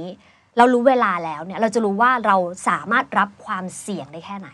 เครื่องบินเสี่ยงสุดแแต่เร็วสุดและมีต้นทุนสูงสุดอืมเหมือนการลงทุนนะคะอืมถ้าเราอายุ 50 แต่เราอยากมีเงิน 10 ล้านตอน 60นะคะแต่ตอนนั้นเรามีแค่ 1 ล้านบาท 9 ล้านบาทในเวลา 10 ปีเนี่ยไม่ง่ายนะคะอืมดังนั้นเราต้องใช้ความเสี่ยงที่สูงนะคะ แล้วเราถามว่ารับได้หรือเปล่าอืมอีกเรื่องหนึ่งนะคะ เช่นเดียวกันถ้าเราอยู่เอ่อเชียงราย มันก็ใกล้เชียงใหม่ขึ้นเนาะแล้วเราบอกว่ามีเวลา 3 ชั่วโมง มันก็มีหลายทางแล้วอืมถูกไหมคะเพราะฉะนั้นมันอยู่ที่ว่าตอนนี้เราอยู่ที่ไหน แล้วก็ keep on track ไปเรื่อยๆ ซึ่งอย่างที่บอกคือต้องทำสองอย่างคู่กันใช้แรงทำเงินกับอืมให้เงินทำงานอืมส่วนตัวเฟนเองอะส่วนใหญ่ของเงินเนี่ยมาจากการใช้แรงทำเงินครับประมาณสักแบบ 7-80%เลยแต่เชื่อไหมว่า compound interest หรือว่าดอกเบี้ยทบต้นเนี่ยมันทำให้ส่วนหลังเนี่ยนะคะ 20-30%มันโตขึ้นเยอะมากในรอบ 10 กว่าปีที่ผ่านมาอืมคือเฟิร์นลงทุนเร็วโชคดี คือเฟิร์นไปเรียนเรื่องการเงินตั้งแต่เฟิร์นเรียนเศรษฐศาสตร์การเงินอยู่แล้วอืมแล้วก็เข้าโครงการของตลาดหลักทรัพย์ตั้งแต่ปี2อืมเฟิร์นเลยลงทุนตั้งแต่ตอนนั้น โดยไม่รู้อะไรเลยอืมลงมาเรื่อยๆเนี่ยแล้วก็เข้า Money Channel ปี 2008อืม ปีวิกฤต Hamburger Crisis อืมก็เลยได้เรียนรู้อะไรเยอะเป็นเป็นความโชคดีโดยบังเอิญนะครับนะคะ สุดท้ายเฟิร์นก็ลงทุนในวันนั้นที่รู้สึกว่าหุ้นร่วงเฟิร์นเห็นหุ้นไทย 3 4 0 0 จุดอะคุณเคนโอ้แล้วก็ลงมาตั้งแต่ตอนนั้นลง SET50มาจนเนี่ยพันเแล้วก็ลงมาพันสดังนั้นพอร์ตเฟิร์น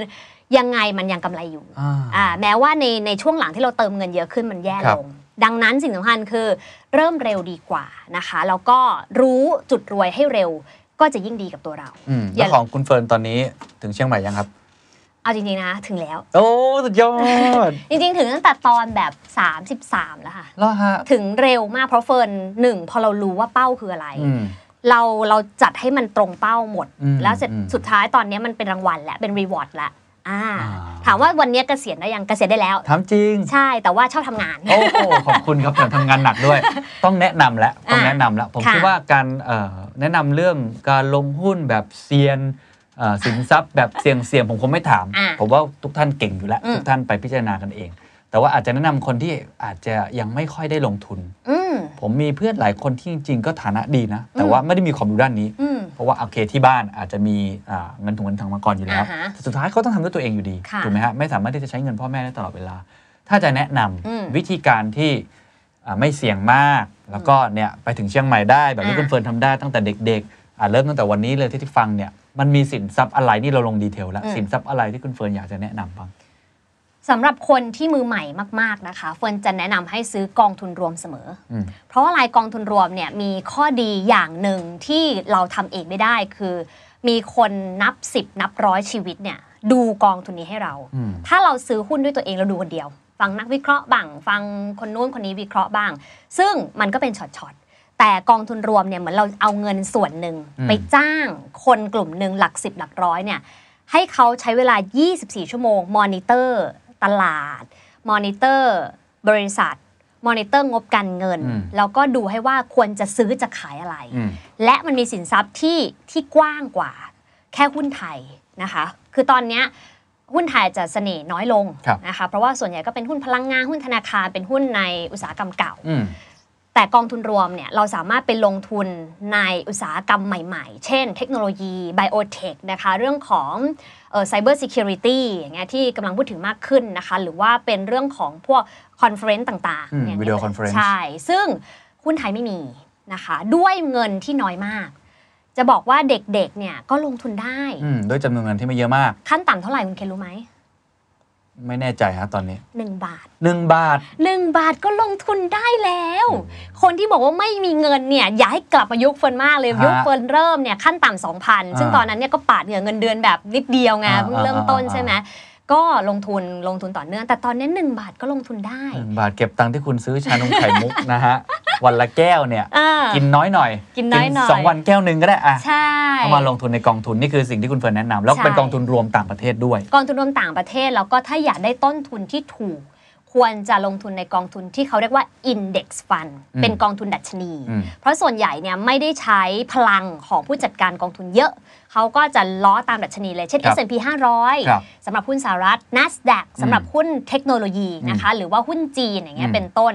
ซึ่งมันจะมีค่าธรรมเนียมที่ถูกแต่ว่าเอ่อต้องยอมรับว่าสิ่งหนึ่งก็คือตอนเนี้ยนะคะหุ้นที่เป็นกองทุนดัชนีอาจจะไม่ได้ perform โดดเด่นมากอืมเมื่อเทียบกับหุ้นที่เป็นเขาเรียกว่าเป็น active investment คือลงทุนเป็นรายตัวอืมคือจับเฉพาะกลุ่มอะ Thematic เช่นอะไรอ่าครับใช่นะคะเช่นเป็นหุ้นแบบ biotech หุ้นเกี่ยวกับวัคซีนอะไรครับอย่างเงี้ยเป็นต้นซึ่งโอ้โหมันโดดเด่นมากในช่วง healthcare ในช่วงที่ผ่านมาดังนั้นถ้าสำหรับใครมือใหม่กองทุนรวมช่วยได้นะคะสองก็คือไปเลือกหุ้นต่างประเทศนะคะจากสหรัฐจากจีนหรือเป็น global หรือว่าเป็นพวก innovation fund ก็ได้นะคะ และ 3 เริ่มต้นด้วยเงินน้อยมากนะคะ และสุดท้ายท้ายสุดให้ใช้วิธีการ dollar cost averaging เป็นว่าหลายคนเคยได้ยินอืมใช่ การ DCA คือการถัวเฉลี่ยต้นทุนค่ะทำให้เราเนี่ยไม่ต้องไปจับจังหวะ แล้วเราส่วนใหญ่เป็นคนที่ได้รายได้ทุกเดือนอยู่แล้วครับบางเดือนก็เอ่อได้คือมีวันชัดเจน เช่นอืมในวันที่ 28 ให้ตัดวันนั้นเลยอืมอืมทุกวันที่ 28 ตัดไปเลย 500 บาท 1,000 บาท น้องที่ออฟฟิศเฟิร์นทุกคน ตอนที่เข้ามาทำงานนะคะเฟิร์นจะชวนทุกคนลงทุนหมดอืมแล้วเฟิร์นก็ถามเลยว่าวันนี้มีเงิน 6 หลักอย่างอยู่กันมา 3 ปีอื มมีแล้วโอ้ซึ่งสุเงิยนอเดือนเขาไม่ได้เยอะนะ เพราะว่าเราเด็กๆเพิ่งอ่าจบใหม่อ่าอะไรเงี้ยแล้วเขาบอกว่าหนูจะมีร้านแรกก่อน 30ไหมโอ้โหนี่คือเป้าของเขานะ ซึ่งเฟิร์นบอกได้เลยว่ามีแน่นอนโอ้โหเพราะว่าอะไรคะเพราะถ้าคุณไม่เริ่มคุณจะรู้สึกมันยากเสมอออืมแต่ครั้นไม่ได้เริ่มแล้ว จะรู้เลยว่ามันการทำให้ทุกอย่างเป็นอัตโนมัติอะมันง่ายอืมแล้วพอเราเห็นตัวเลขในบัญชีค่อยๆ เพิ่มขึ้นเคี้ยวบ้างแดวบ้างก็ปกตินะคะ เพราะเป้าหมายเราคือนู่นเกษียณ60 ปีอืมระหว่างทางปล่อยมันอืมนะคะ แล้วก็มีเด็กคนหนึ่งเป็นช่างภาพของช่องหนึ่งที่เฟิร์นไปทำรายการเนี่ยเจอกันทุกวันก็เล่าเรื่องเศรษฐกิจนี่แหละเขาก็เดินมาหลังมาพี่เฟิร์นผมอยากลงทุนบ้างอะเงินเดือนเขาหมื่นกว่าบาทเองนะคะแล้วเฟิร์นก็ให้เขาลงทุนในเดือนละพันไปก่อนอืมแล้วเขาก็ค่อย ๆ เติม เชื่อไหมตอนเนี้ยเขามีเงินหกหลักอ๋ออืมคือคือหลายคนเนี่ยพอผ่านไป 3 ปีเราชอบมอนิเตอร์ไงว่าเป็นยังไงบ้าง ซึ่งพอเรารู้ว่าเฮ้ยเขาจับเงิน 6 หลักได้อืมเขามีความมั่นคงทางจิตใจ เขารู้สึกว่างานที่เขาทำเขาทำด้วยความสนุกอืมเขาไม่ต้องทำงานเพื่อให้ได้เงิน เพราะเขารู้ว่าเฮ้ยเงินเนี้ยเขาโอเคแล้วแล้วเขาเขา happy มากแล้วอะค่ะอืมแม่บ้านที่ตลาดหลักทรัพย์แห่งประเทศไทยนี่แม่คุณบ้านคุณนะเฟิร์นเป็นคนเผยแพร่ลัทธิจริงๆนะแม่บ้านนี่เขาเขาเขาอยู่ในตลาดอยู่แล้วครับนะคะ ก็เลยทำให้เขาได้เรียนรู้ด้วย แม่บ้านคนนี้เชื่อไหมเขามีเงินเดือนน้อยมากนะคะอืมกับสามีรวมกันเนี่ยสองหมื่นกว่าบาทเองอืมแต่ตอนนี้เขามีเงินหนึ่งล้านบาท oh my god แม่บ้านนะ ด้วยวิธีการที่ DCA DCA ในกองทุนรวมอ๋อเห็นไหมขนาดแม่บ้านเขาอาจจะไม่มีเวลามาติดตาม ไม่มี ยุ่งกับการทำนู่นทำนี่ค่ะก็สามารถถึงจุดนี้ได้ ใช่งั้นผมถามคุณเฟิร์นอย่างนี้ เมื่อกี้คุณเฟิร์นแนะนำหลายอย่างมากอืมเอาเคสตัวเองเลย อ่าโอเคทำยังไงที่อะไม่บอกอายุคุณเฟิร์นแล้วกันเนาะ บอกได้อายุยังไม่ถึงเลขสี่อะแน่นอนอ่ายัยังไม่ถึงเลขสี่แน่นอนเนี่ย แล้วสามารถที่จะพร้อมที่จะเกษียณได้คุณเฟิร์นบอกเคล็ดลับทุกท่านหน่อย อืมอืม หนึ่งก็คือใช้ให้น้อยอืมเหมือนเวลาเรามีตุ่มน้ำอะค่ะอืมถ้าเราอยากเติมน้ำให้เต็มตุ่มนะคะก็เหมือนจะไปเชียงใหม่เนาะถ้ามันมีรูเยอะไปหมดเลยอะรายได้เยอะเท่าไหร่ก็เติมไม่เต็มอืมเช่นเดียวกันตุ่มน้ำที่มีรูก็เหมือนมีรายจ่ายเยอะไปหมด วิธีการเฟิร์นคืออุดตุ่มน้ำอุดรูให้ได้มากที่สุด รายจ่ายไหนไม่จำเป็นเฟิร์นตัดออกหมด โดยเฉพาะรายจ่ายที่เอ่อเป็นเรื่องของ accessory อะค่ะอืมอืมอ่า ก็คือเรา อย่างที่บอกเนอะถ้าเราหยุดเปรียบเทียบมันมันง่ายมากนะคะครับแต่ถ้าเรายังไม่สามารถทำได้ก็ค่อยอืม ๆ อุดอุดอุดไปปุ๊บเนี่ยรายได้ที่ได้มามันเท่ากับเฟิร์นไปเพิ่มความมั่งคั่งให้กับตัวเอง อืม โดยอัตโนมัติเพราะเฟิร์นไม่ต้องไป spending กับอย่างอื่นสองก็คือเฟิร์นลงทุนแบบไม่คิดเยอะ การคิดเยอะทำให้คุณเนี่ยไม่รวยนะ ทั้งการลงแรงและลงทุนเนี่ยอย่าอืมคิดเยอะ เฟิร์นเป็นคนที่แบบ ขี้ลืม อันนี้ทุกคนจะรู้เพื่อนจะรู้ลืมแม้กระทั่งวันแบบวันสำคัญของชีวิตเลย เรียกว่าเกิดตัวเองเลยนะเออวันเกิดเดือนไม่ลืมแต่ลืมวันแบบเอ้าไม่อยากพูดเดี๋ยวเดี๋ยวเดี๋ยวอีกคนนึงจะมีโอเคผลกไม่ระเป็นทบไรครับเอาละข้ามเรื่องนั้นไปเดี๋ยวจะดราม่าอะเดี๋ยวเดี๋ยวดราว่าก็ไปหาเพื่อนเฮ้ยตกลงวันไหนวะอะไรเงี้ยแต่ว่าเราลงทุนโดยที่ไม่คิดเยอะ ไม่คิดเยอะหมายความว่าเวลาเราเห็นโอกาส อย่าคิดว่าเนี่ยอย่างหุ้น tech ตอนเนี้ยทุกคนว่าไม่กล้าลงทุนอ่านู่นนั่นนี่เฟิร์นจะบอกว่าเฮ้ยโอกาสดีๆ แบบเนี้ยที่หุ้นมันลงมาหนักๆเนี้ยมันมี 10 ปีครั้งอะหุ้นไทยเอ่ยนะคะ ที่ตอนนั้นร่วงหนักมาก ตอนที่ดัชนีหลุด 1,000 จุด เมื่อเดือนมีนาคมทุกคนบอกโอ้ยเดี๋ยวลงอีกเออเฟิร์นไม่รอเฟิร์นลงเลย เข้าเลยเข้าเลยนะคะ เป็นต้นแล้วก็เวลาเฟิร์นลงเนี่ยเฟิร์นไม่ค่อยเฟิร์นไม่เคยขาย ซื้อแบบไม่เคยขายมาโดยตลอดอืมซึ่งบางคนบอกนี่คือหลักการที่ไม่ถูก แต่อ่าเฟิร์นไม่รู้ว่าจะขายมาทำไม คือไม่ได้ใช้เงินอ๋อคือเราก็รู้สึกว่ามันสะสมไปเรื่อยๆตอนปี 2008เฟิร์นซื้อหุ้นสหรัฐอืมแล้วปีนั้นเนี่ยนะคะ หุ้นร่วงมา 50%แต่วันเนี้ยมันขึ้นไป 100%แล้วเฟิร์นไม่กลัวติดดอยเหรอฮะไม่กลัว เพราะเรารู้ว่าเราลงทุนระยะยาว ไม่แต่ว่าวิธีการเลือกเราก็เลือกแล้ว เราเลือกแล้ว เลือกแล้วว่าอันนี้น่าจะเป็นแบบ long term แน่อ่าๆทั้งในแง่ของหุ้นตัวนั้นเอง ในแง่ของกองทุนนั่นเองใช่ผมเข้าใจถูกไหมถูกต้อง แล้วเราเชื่อตัวนั้นแล้ว เราเข้าใจมันดีพอแล้ว ใช่ อะถูกต้องต้องใช้คำนี้ค่ะอืมต้องรู้ในสิ่งที่เราลงทุนก่อนเสมอ อย่างหุ้นอเมริกา healthcare ที่เฟิร์นลงทุนอยู่ละกันครับเนาะ เฟิร์นลงหุ้นอเมริกานะคะลง healthcare นะคะลงหุ้นเอเชียมันนานมากตั้งแต่ยังแบบทุกคนบอกให้ออกอะแต่เฟิร์นลงเพราะเฟิร์นเชื่อว่าหนึ่งเอเชียเนี่ยเป็นประเทศที่หนึ่งเดี๋ยวจีนจะ พังงานแหละอืมสองคือประเทศไหนมีประชากรเยอะกำลังซื้อจะสูงอืมและสุดท้ายเนี่ยมันจะ drive เศรษฐกิจด้วยคนเหล่านี้แหละอืมซึ่งยุโรปเนี่ยเป็นประเทศคนแก่ ญี่ปุ่นประเทศคนแก่เฟิร์นจะไม่ค่อยชอบอย่างนี้ยเป็นต้นนะคะอืมสามคือเรื่อง thematic นะคะเรื่องเทคโนโลยีอะไรเขาบอกแพงแพงแพงแต่เทคโนโลยีที่ไม่แพงก็มีอืมเอออย่างนี้ยเป็นต้นแต่ว่าโอเคเฟิร์นอาจจะได้เปรียบเนื่องจากเฟิร์นอยู่กับข้อมูลอืมและเฟิร์นสนใจอืมแต่ถ้าเราไม่มีข้อมูลไม่สนใจ มันก็มีอยู่สองทางหนึ่งคือให้มืออาชีพดูแล กับ 2 คือฟังคนที่เขาเป็นเอ็กซ์เพรสอย่างเงี้ยเป็นต้นนะคะ ซึ่งถ้าเรามีเวลมากพอ 10 ล้าน 20 ล้าน 50 ล้านแล้วแต่ที่เนี่ยเขาก็จะมีคนมามอนิเตอร์คุยกับเราเลยนะคะอืมซึ่งทำแบบนั้นได้ แต่ถ้าเราไม่ได้มืออาชีพเราเป็นคนที่มีรายได้ไม่เยอะเนี่ยแหละโทรไปคุยกับ บลจเลยครับเขาก็ยินดีให้คำปรึกษา ดังนั้นหนึ่งคือตัดค่าใช้จ่ายให้ได้เยอะอืมๆสองคือลงทุนอย่าคิดเยอะอืมสามคือลงทุนต่อเนื่องและ DCA เสมอ ของเฟิร์นก็ใช้ DCA เหมือนกัน DCA ตลอดเลยค่ะอ๋อยกเว้นมีช็อตเนี่ยช็อตหลุดพันจุดอย่างเงี้ยก็ใส่เข้าไปล่ำเองซ้ำใช่ซื้อเป็นก้อนไป อย่างที่ตอนนั้นอเมริกาเนี่ยร่วงลงเมษายนที่ร่วงหนักๆก็ใส่เข้าไปใส่เข้าไปอีกเองเราไม่เคย panic เลยกับเหตุการณ์ต่างใช่ๆ มานั่งดูกราฟไหมเป็นเรื่องเทคนิคไม่ตีกราฟเลยมาไม่ไม่ได้สนใจเลย เพราะไม่มีเวลาอ่าจริง ๆ เคยจะไปเรียนแต่ว่าหนึ่งคือบริวัตเฟดพูดคำหนึ่งคนชอบคำนี้นะอืมเขาบอกว่าอืมเก้าสิบเปอร์เซ็นของข่าวอะมันเป็น noise อืมมันไม่ใช่ข่าวมันมีแค่น้อยมากเลยอะแค่แบบไม่ถึง 10%ที่เป็นข่าวจริงอืมๆยิ่งเฟิร์นอ่านข่าวทุกวันเฟิร์นจะรู้เลยว่าเฟิร์นพูดเรื่องอ่าเรื่องแบบ stimulus package อย่างเงี้ยอืมของสหรัฐเนี่ย พูดมาเป็น 3 เดือนแล้วอะอืมยังไม่จบเลยอะค่ะ ยังไม่ได้เขียนออกมาเลย ใช่เพราะแล้วเนี่ยมันคือ noise จริง ๆ แล้วเราจะรู้ว่าถ้าใจเรานิ่งพออะสุดท้ายพอร์ตเรามันก็ไปได้เรื่อย ๆ ไม่ต้องตื่นตระหนกกับมัน แต่ต้องมีวินัยอืมอันไหนไม่ใช่ก็ต้องเอาออก เช่นมีไหมมีบ้างหยุดหยุดหยุดมากกว่าเช่นบางทีเนี่ยอย่างตอนนู้นหุ้นยุโรปอะค่ะครับที่มันลงมาปี 2012-13เนี่ยนะคะ ลงมาหนักมาก ตอนนั้นมันมีเรื่องลูกหมู 5 ตัวค่ะอืมที่มันมีปัญหาหนี้เอ่อ โปรตุเกสไอร์แลนด์กรีซอะไรแบบเนี้ยไอเออแล้วก็อิตาลีอืมตอนนั้นเนี่ยก็ลงไปแล้วก็พอไปศึกษายุโรปเยอะๆ ก็จะรู้ว่ามันไม่ใช่แค่ปัญหาหนี้แหละ มันเป็นปัญหาสังคมคนแก่ที่มันไม่ productive อ๋อ มันเป็น mega trend เออ มันเป็นสิ่งที่เปลี่ยนแน่นอนในอนาคตระยะยาวเฟิร์นก็หยุดลงทุนในหุ้นยุโรปเลยอืมอย่างเงี้ยเป็นต้นอืมแต่ว่าอเมริกาเนี่ยตอนมันขึ้นขึ้นลงลงเรารู้ว่า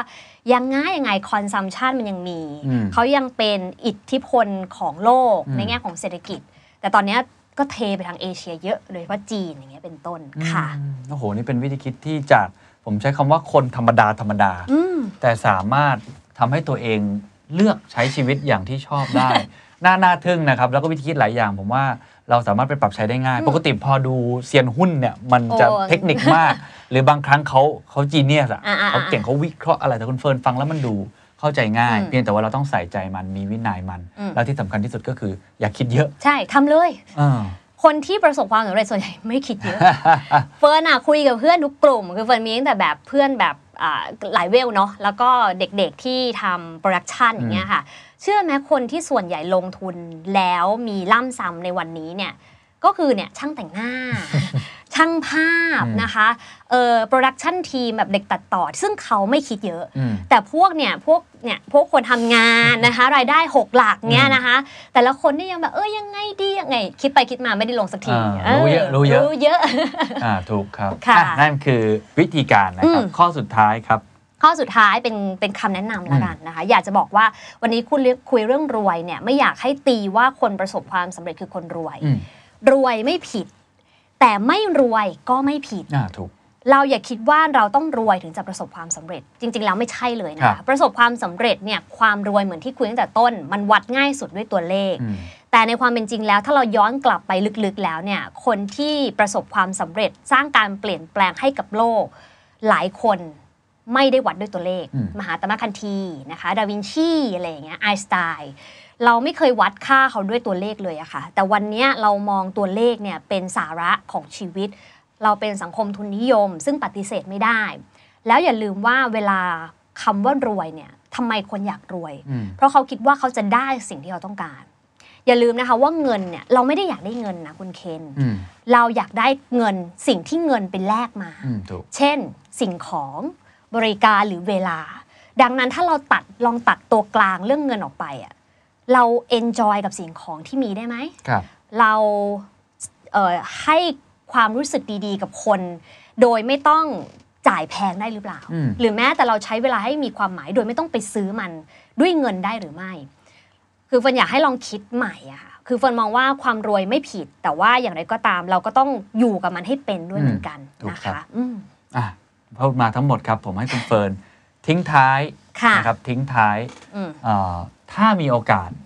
นะครับกลับไปบอกกับอ่าไม่ใช่ไม่ถึงกับเด็กหญิงเฟิร์นเนาะอ๋อเอาว่าเป็นเป็นน้องเฟิร์นเลยน้องเฟิร์นเฟรชชี่เลยอืมตั้งแต่เริ่มต้นที่จะศึกษาเรื่องการเงินปี1ปีอืม2เลย ถ้าย้อนเวลากลับไปได้ ซึ่งผมจะเหมือนกับเป็นความหมายคืออยากจะกลับไปบอกน้องๆเนี่ยอืมสิ่งไหนที่อยากให้เริ่มทำตั้งแต่วันนั้นอืมเพื่อเราจะได้มีอิสรภาพทางการเงินบ้างอะไรบ้างฮะบอกได้เลยฮะอืมหนึ่งคือรู้จักตัวเองให้เร็ว เฟิร์นเองชอบใช้ชีวิตแบบตัด choice อะค่ะอืมตัด choice คืออะไรคือทำมันทุกอย่าง คือเราการรู้จักตัวเองเนี่ยยาก แต่การรู้ว่าเราไม่ชอบอะไรง่าย เช่นเดียวกันเวลาเราหาคนที่ใช่อะเนาะอืมหาแฟนอะไรอย่างเงี้ยหาเออจะผู้หญิงผู้ชายก็ตามแต่นะ เวลาเราดูคนเนี้ยแล้วเราจะบอกว่าชอบไม่ชอบเนี่ยบางทียากเหมือนกันนะ เพราะว่ามันดูแค่ภายนอกไม่รู้วันนี้ต้องทำความรู้จักคุยกันใช้ชีวิตด้วยกัน แต่การบอกครั้งแรกว่าไม่ใช่เนี่ยมันมันง่ายกว่าอืมเช่น พูดมาคำนึงโอ้ยคนนี้ไม่ใช่เลยอย่างเงี้ยเป็นต้นอืมนะคะ เช่นเดียวกับการใช้ชีวิตตอนอยู่มหาวิทยาลัยเป็นเด็กเป็นเด็กกิจกรรมทำทุกอย่างเฟิร์นเปิดไปทำร้านแซนด์วิชนะคะอืมไปค่ายอาสาอยากเป็นอยากเป็นครูสอนเด็กอนุบาล ชอบเด็กอะไรอย่างเงี้ยไปค่ายอาสาก็ไปอยู่กับเด็กนะคะ50 คน อาทิตย์หนึ่งแล้วก็รู้ว่าเออคงไปกันไม่ได้ ปวดหัวมากคือเด็กคนสองคนมันน่ารักเนอะแต่พออยู่ 50คนโอ้ไม่ไหวจริงๆอย่างเงี้ยเป็นต้นไปทำแซนด์วิชแล้วก็รู้ว่าชอบกินชอบร้านสวยๆแต่ไม่ชอบทำอืมอ่าอย่างเงี้ยเราก็ทำไปเรื่อยๆ ตัด choice อยากเป็น fund manager นะคะก็ไปเข้าโครงการตลาดหลักทรัพย์นั่นแหละแล้วก็รู้ว่ามันเครียดจังเลยสุดท้ายตัดไป ตัดไปตัดไปรู้อยู่ว่าชอบอยู่สองอย่างอืมชอบพูด ก็ชอบสื่อสารกับชอบเรื่อง finance อืมก็เลยกลายมาเป็น ตัวตนในวันนี้แหละโอ้เอาความชอบสองอย่างมาเออรวมกันได้เนาะเราก็ไม่งรู้หรอกว่ามันจะทำอะไรตอนนั้นก็ไม่มีทีวีเรื่องการเงินเนาะอืมวันนี้ channel เราก็ไม่รู้จักเพราะอยู่อยู่ช่องเอ่อ True Vision เราไม่คได้รับติดอะไรอย่างเงี้ยดังนั้นหนึ่งหาตัวเองให้เจอให้เร็วด้วยการตัดช้อยส์ทำให้เยอะนะคะ และทำให้ดีในแต่ละหน้าที่ที่เราได้รับมอบหมาย และหลังจากนั้นเนี่ยหาคีนของตัวเองนะคะอืมสองพอรู้แล้วก็โฟกัส อย่าทำคือการโฟกัสไม่ได้บอกว่าให้ทำเพียงอย่างใดอย่างหนึ่ง แต่การรู้รอบในมิติที่เราถนัด เช่นเฟิร์นจะเข้าใจเรื่องของ finance ในหลายมิติอย่างเงี้ยเป็นต้นนะคะ ก็จะช่วยให้เราใช้แรงทำเงินได้แบบมีประสิทธิภาพ แล้วก็รายได้จะเป็นแบบ exponential ได้อืมนะคะ แต่ว่าเราต้องต้องเป็นเราอะทำยังไงก็ได้ให้ ถ้าไม่ใช่เราเขาหาคนแทนไม่ได้อืมถ้าแบบนั้นเขาจะยอมจ่ายให้เราอืมคุณมีค่า value ใช่คุณค่ามันมาจากเอ่อสิ่งที่เราเนี่ยทำคุณประโยชน์ได้ และมีมูลค่าครับมัคือสองคำมารวมกัน นะคะสองก็คือต้องรีบให้เงินทำงานอืมอืมการเงินเนี่ยนะคะ มันมีอยู่ 3 ตัวแปรเท่านั้นเองอืมเงินต้นเวลาแล้วก็ผลตอบแทนอืมเงินต้นกับผลตอบแทนเนี่ยเป็นสิ่งที่มันอาจจะเปลี่ยนแปลงได้ หมายความว่าถ้าเรารายได้เยอะขึ้นเราไปเติมเงินเพิ่มได้ครับผลตอบแทนถ้าเรามีความรู้มากขึ้นเสี่ยงมากขึ้น ก็มีโอกาสได้ผลตอบแทนมากขึ้น แต่สิ่งเดียวเลยที่ไม่สามารถเอาคืนกลับมาได้คือเวลาอืมจริงและเป็นสิ่งเดียวที่ คนอายุเยอะเสียเปรียบอืมดังนั้นถ้าเด็กหญิงเฟิร์น คุณเริ่มได้เร็วกว่านี้โหคุณจะเกษียณตั้งแต่ 30 เลย อย่างเงี้ยเป็นต้นอ่าเพราะฉะนั้นอย่าลืมว่าเวลาเป็นสิ่งที่มีความหมายที่สุดในครับชีวิตของวัยรุ่นครับดังนั้นใช้เวลานี่แหละให้เป็นประโยชน์กับคุณครับนะคะ โอ้โห ดีมาก ๆ เลยครับ แล้วก็จริง ๆ ต้องขอบคุณนะครับที่ คุณเฟิร์นเขายังไม่ตัดสินใจเกษียณนะ ยังอยู่กับเราต่อนะครับค่ะให้คุณเฟิร์นทิ้งท้าย อาจจะเป็นอ่ามีเตรียมคำพูดอะไรที่อยากจะบอกทุกท่าน หรือว่าอาจจะฝากงานเด e ะอืมสแตนดาร์ดนะครับ Morning Wealth ให้กับค่ะ ทุกท่านครับเชิญครับได้ค่ะทิ้งท้ายคำเดียวละกัน จะบอกว่ายิ่งเราพอใจง่ายเท่าไหร่ อืม เราก็จะยิ่งรวยเร็วขึ้นเท่านั้นอืม นะคะ ความพอใจของแต่ละคนไม่เท่ากัน ไม่ไม่ตัดสินนะคะ ไม่จัดแต่ว่าอยากให้ทุกคนหาจุดพอใจของตัวเองให้เจอ ส่วนฝากงานนะคะ ก็ทุกวันจันทร์ถึงศุกร์7โมงถึง 8 โมงนะคะ ที่ The Standard โดย Facebook กับ YouTube ครับ Morning Wealth นะคะ ก็จะรายงานเรื่องของเนี่ยแหละเศรษฐกิจการเงินการลงทุนด้วยภาษาที่เราคุยกันแบบนี้อืมเข้าใจง่ายไม่ๆมียากมุมมองที่บวกนะ ผมรู้สึกอ่าฟังคุณเฟิร์นแล้วมันมีความหวังอ่าแล้วก็มีมีทางไปต่อนะครับแล้วก็ที่สำคัญก็คือไม่ใช่แค่รายการ Morning Well อย่างเดียวอืมมี The Standard Wealth ด้วย นะครับอ่าสามารถไปติดตามได้ค่ะ Facebook Twitter หรือว่าเว็บไซต์มีเช่นเดียวกัน เดี๋ยวคงจะมีอ่าการเปิดตัวอย่างเป็นทางการอีกครั้งหนึ่งแต่ว่าในช่วงตั้งแต่วันที่ 2 พฤศจิกายนเป็นต้นไป ก็พบกับคุณเฟิร์นได้ทุกเช้านะครับกินกาแฟไป